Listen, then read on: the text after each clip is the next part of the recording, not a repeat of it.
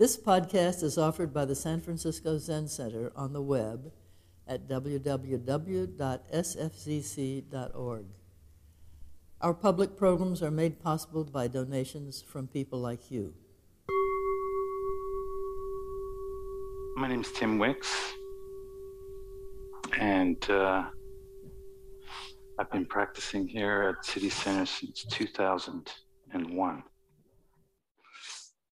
Currently, I'm the sewing teacher here. I'm going to talk a little bit about sewing. But before I do, I want to thank Anna Thorn our Tanto for asking me in the name of David, our abiding abbot. Thank you very much for letting me take the Dharma seat today. Zachary Smith was originally scheduled and is having a medical procedure. We send him our warm good wishes, and hopefully I'll have a chance to hear from him once he fully recovers. And I also always want to uh, thank my teacher, Rinso Ed Sattizahn, who's our central abbot right now, for his mercy upon my soul and his forgiveness for all of my multitude of uh, unresolved karmic uh, responsibilities that um, get in the way of my practice as he continues to teach me how to practice in space and time. Uh, so, the title of my talk is uh, The Dirty Robe, which I'll get to in a minute. uh, this great practice that we have, it's so wonderful to be back here in the Buddha Hall. I've had a chance to come here a few times for service, to be sitting here during a Dharma talk. It's just wonderful. And this is central to what is one of the main pillars of our practice, which is that it's a dialogue. It's a dialogue that we have with each other. It's a conversation. And it has to be in Sangha that we have that, that conversation, which is where we practice what Thich Nhat Hanh calls interbeing, where we are with each other in the way that we are being tonight and um, speaking, talking words, of course, is, is part of that conversation, uh, that dialogue, but also being in close proximity to each other, which is something that we're just starting to be able to do more right now, uh, is very important part of our practice. A lot is said uh, just by being around each other. This is a central part of our our Zazen training is sitting together. Other Buddhist practices, it's not stressed quite so much to sit in a group, but we sit downstairs in the zendo with each other. We face the wall, but there's a lot where, where, where our, our, our senses are being fine tuned and trained. We can tell a lot about what's going on with the other people that we're sitting with. This is a dialogue we read, of course, uh, not always. There's sometimes where reading is not allowed during sesshin. Um, but in this way, uh, reading, we converse with uh, our ancestors, the people to whom we're so grateful to for having brought this practice to not just us, but to Japan and to China and other parts of the world. We also write as a part of this dialogue. I don't write, except I write my Dharma talks.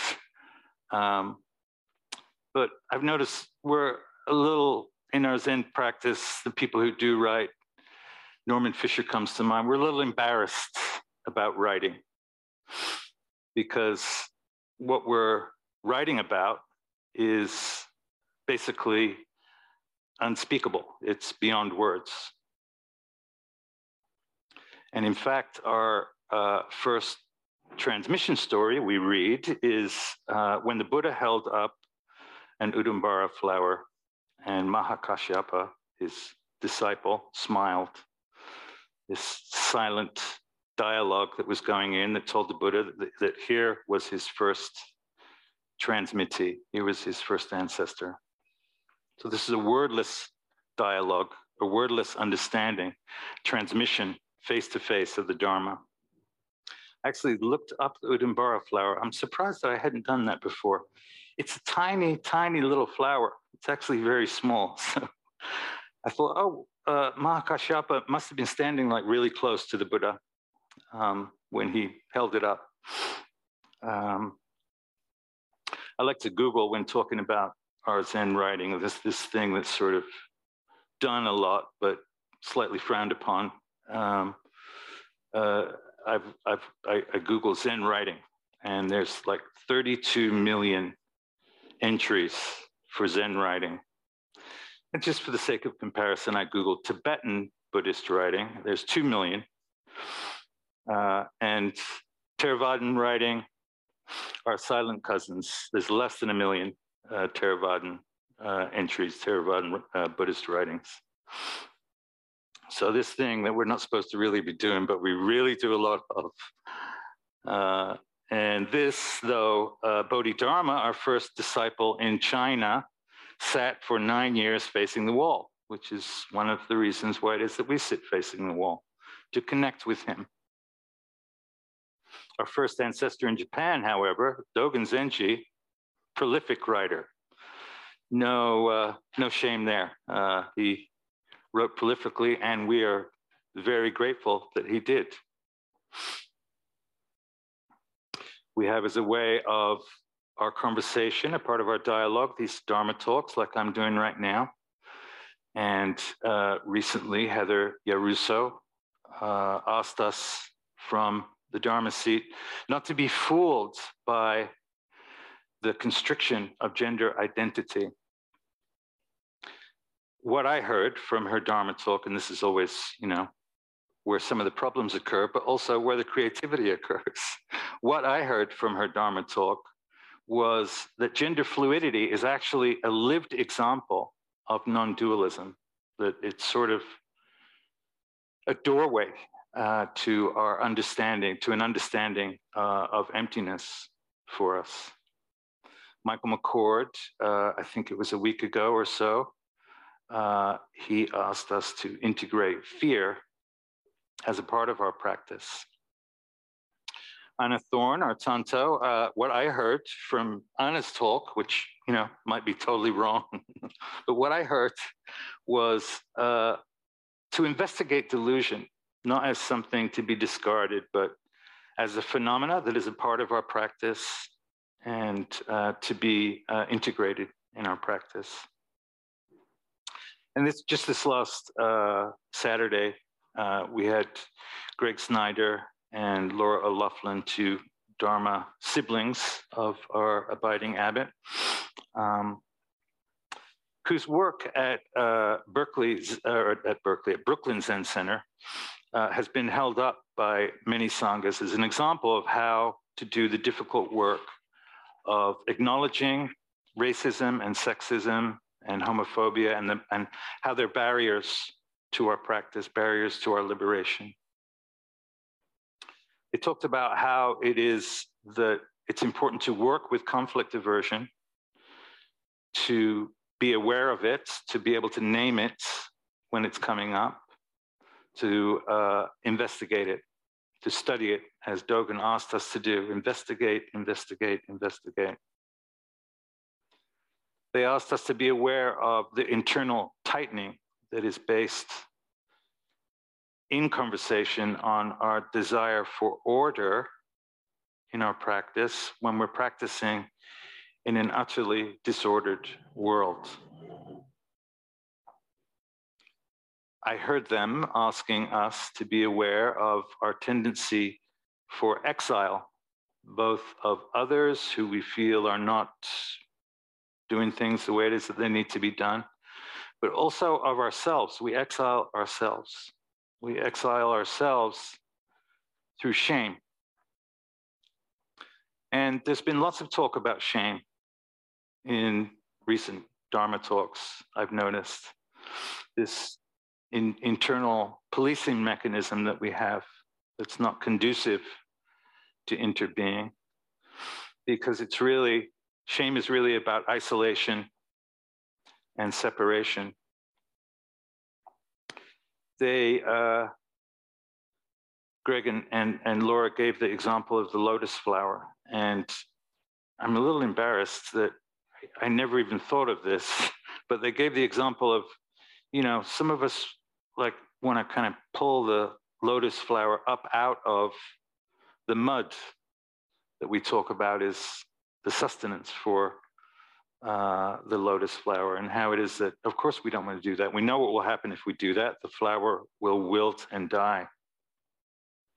The flower actually needs the mud, it needs this muck and dirt and difficulty. And so that brings me to the title of my talk today, which is The Dirty Robe.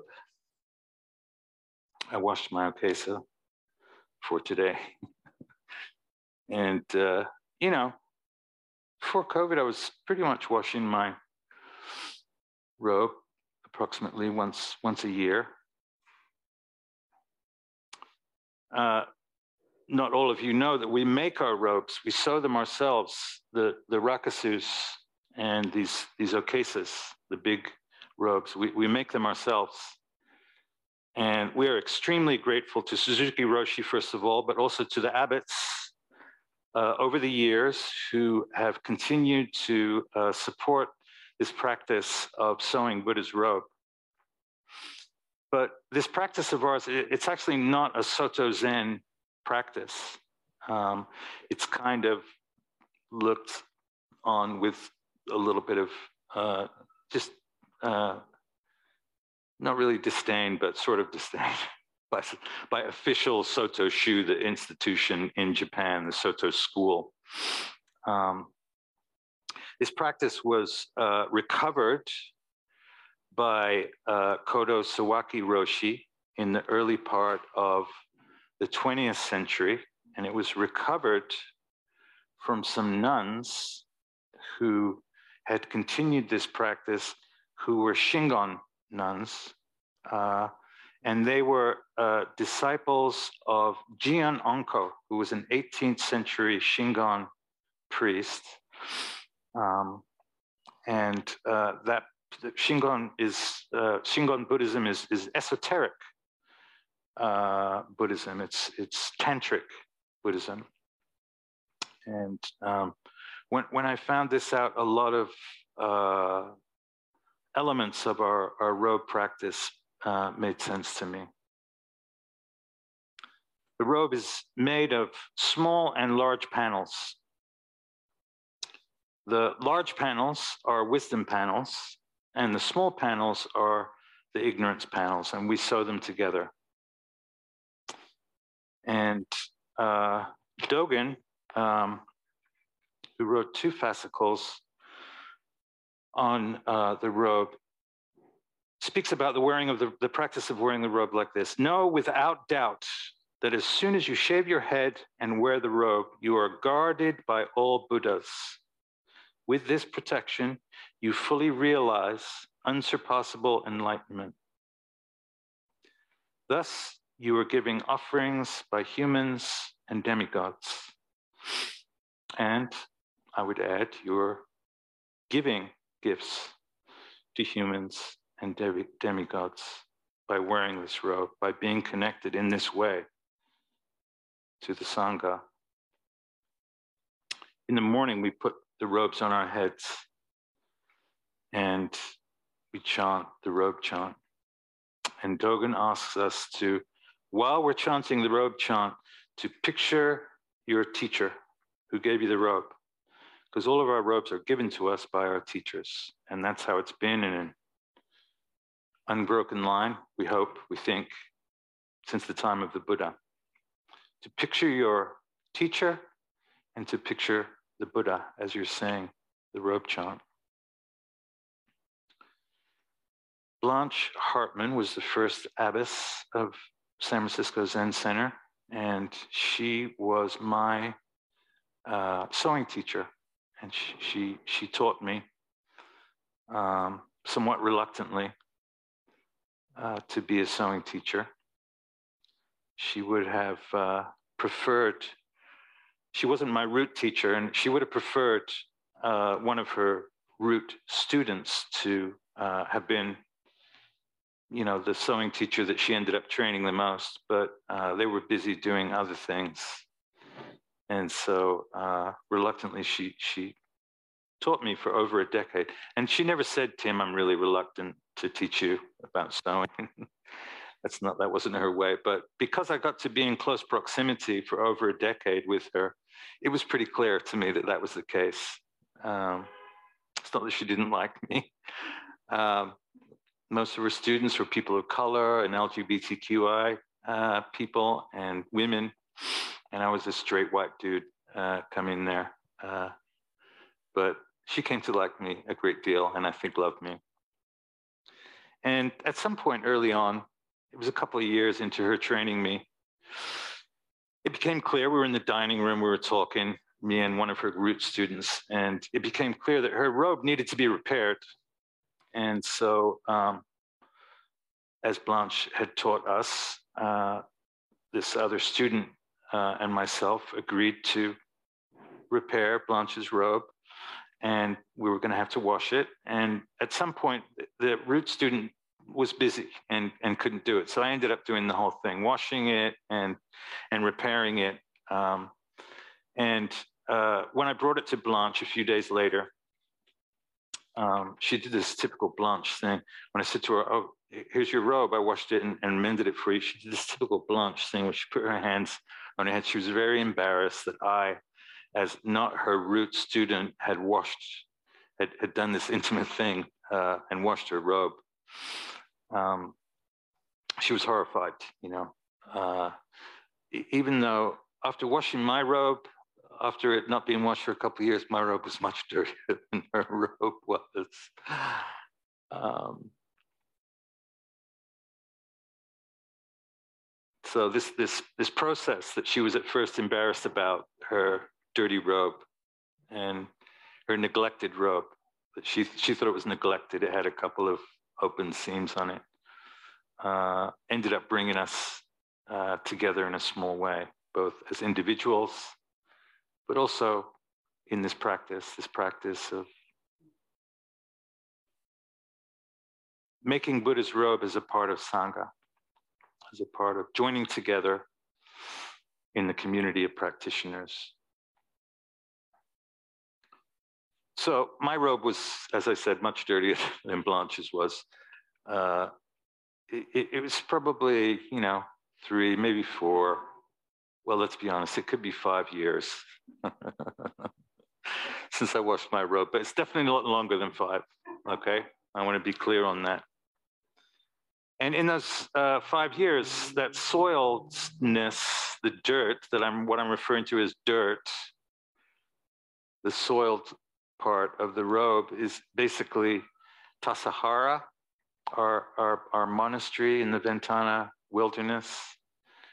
Uh, city center, um, wearing my robe at home on Zoom. Uh, it, it, it's it, it's it's a mark of my training over the last five years, during which I've been Shuso for student. Uh, I've been in residence here at City Center and at Tassajara. Um, this soiledness that I was washing out um, is uh, a part of my being in conversation with this practice. I need to give a demonstration on robe washing too once I can come to the dining room with everyone. It doesn't take very long, but I've noticed that some of you might benefit from that. Only takes about 10 minutes, but it's a ceremonial way of washing Buddha's robe that Blanche taught me. Um, so Greg and Laura on uh, Saturday, uh, they spoke very importantly about the word justice, and I was surprised to hear that mentioned because uh, we don't really talk about justice very much in our Zen practice. It's not really in the canon, justice. Ethical behavior, compassion, even uh, fairness is brought up, especially in the Vinaya, which are monastic rules. Shingi deals with that for us, our version of it. But justice is not really brought up that much. And they spoke about the word justice meaning coming into alignment with the cosmos, the ordering of things.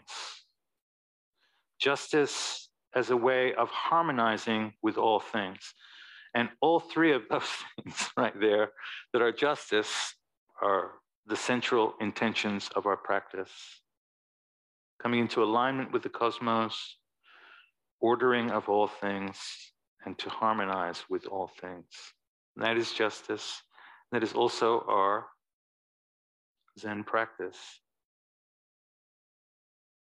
We spoke about karma and its uh, Latin, it's not really root, but Latin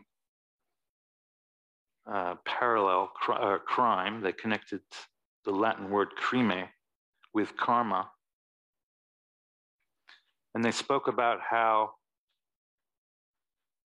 uh, crime, crime, the Latin root means uh, actions and future and the connection between the two, and how that's true for how it is that we understand karma.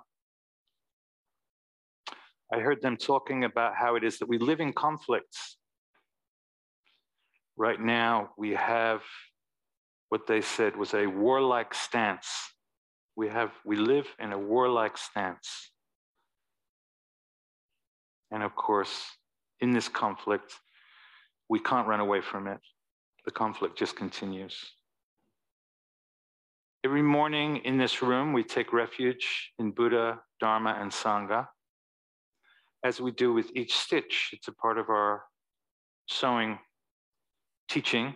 Uh, we're taught by me or one of my fellow sewing teachers to take refuge with each stitch. In Japanese, it is namu kie butsu. And the kie part, the middle part, means to plunge into refuge without any resistance. But there's an element also in taking refuge of returning home. And that's what many of us want is we want it to be in a safe place. But taking refuge and returning home means coming back to home as it is, with everything that is there. It's not just the wisdom, it's not just, it's not without the ignorance and the delusion. It means coming home also to that. It means coming home to this firm place, this cushion, this ground with all of the karmic responsibilities that are sitting here with us. For us here in San Francisco, right here in this building at City Center, it means coming home to the people who were here before we were here. These are the Ramaytush Ohlone people. And what I've just done is called land acknowledgement. And land acknowledgement is frowned upon by some Native Americans because it's criticized as an end in itself. And, um, you know, it's fine to, our lost Tanto Nancy said, she doesn't care if it's performative. you got to start somewhere. And it is a good place to start. But it's essential uh, to continue that dialogue, to continue the discussion, to go further, to spend time on a regular basis, to have others to speak to. And we're set up with those right here. If you're a residential, uh, I don't live here, but I have someone here who I speak with on a regular basis about my relationship with the Ramaytush Ohlone people who were here before and who are still in the world. By having a regular conversation, a regular discussion with other specific people to speak to about this, it helps me to proceed towards right action. And that's different things for different people. It's only in this action, in this interaction, uh, that I can find a way forward from what sometimes seems like a completely hopeless um, and immobilizing reality. So this robe is, uh, it's a banner, these robes that we wear, the okesas, the rakusus, they're originally meant as banners, and they're actually, it's sometimes called a banner. This is the banner of liberation, it's referred to sometimes. It's a whole list of names. It's called uh, the Nyoho A, way of sewing, which is how we, our tradition of sewing it. Nyoho-e means the robe according to the Dharma. It's a flag of the teaching the original reason why it is that we started wearing robes was decided by the Buddha and Ananda and a follower of the Buddha called King Bimbisara,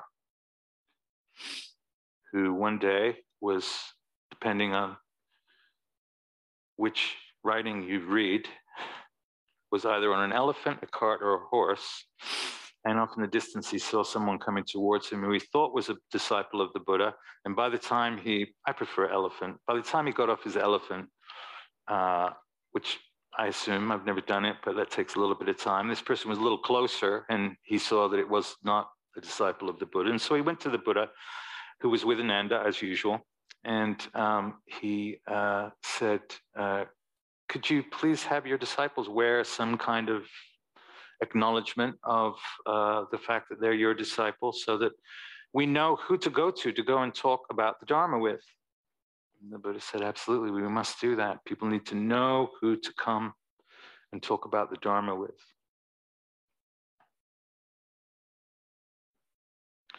So the Buddha and Ananda, who I like to think of as our first clothing designer, designed the robe based on the rice paddy, the rice field.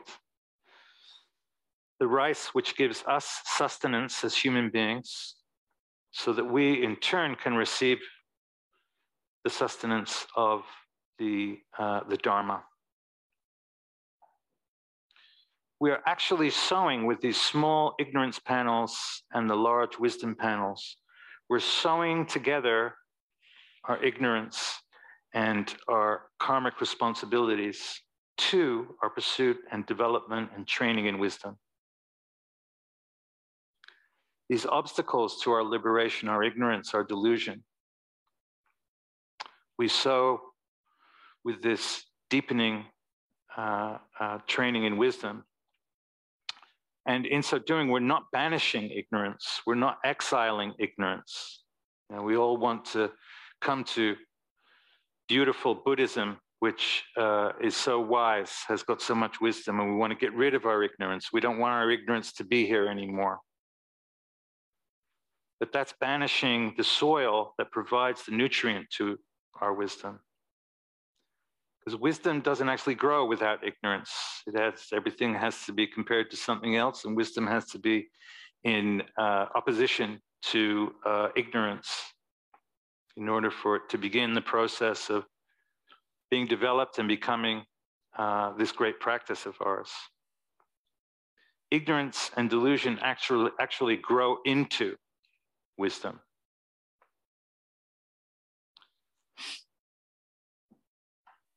This process, Dogen admonished us to investigate, investigate, investigate. And this is the conversation that we, we have to have and it's scary, as Laura and Greg said on Saturday. It's messy. It's a messy discussion that we have to have, a messy conversation, but we shouldn't be afraid to be messy. We should support us, we, should support each other in our messiness. Because truly integrating ignorance with wisdom, so that wisdom can broaden our ignorance or our, our, our wisdom, can only be done in Sangha, in this temple, in this world. And if we can do that, that's where, that's where it is that healing begins to happen. Healing can only happen when I understand your suffering and you understand how it is that I'm injured. It has to be both of us together working as wisdom and delusion work together. And it's this healing that Tova, in her talk, recently spoke about and referred to as being mended. Thank you all very much for your attention and your time. Wonderful to be with you all. Thank you for listening to this podcast offered by the San Francisco Zen Center. Our Dharma talks are offered free of charge, and this is made possible by the donations we receive. Your financial support helps us to continue to offer the Dharma. For more information, please visit sfzc.org and click Giving. May we fully enjoy the Dharma.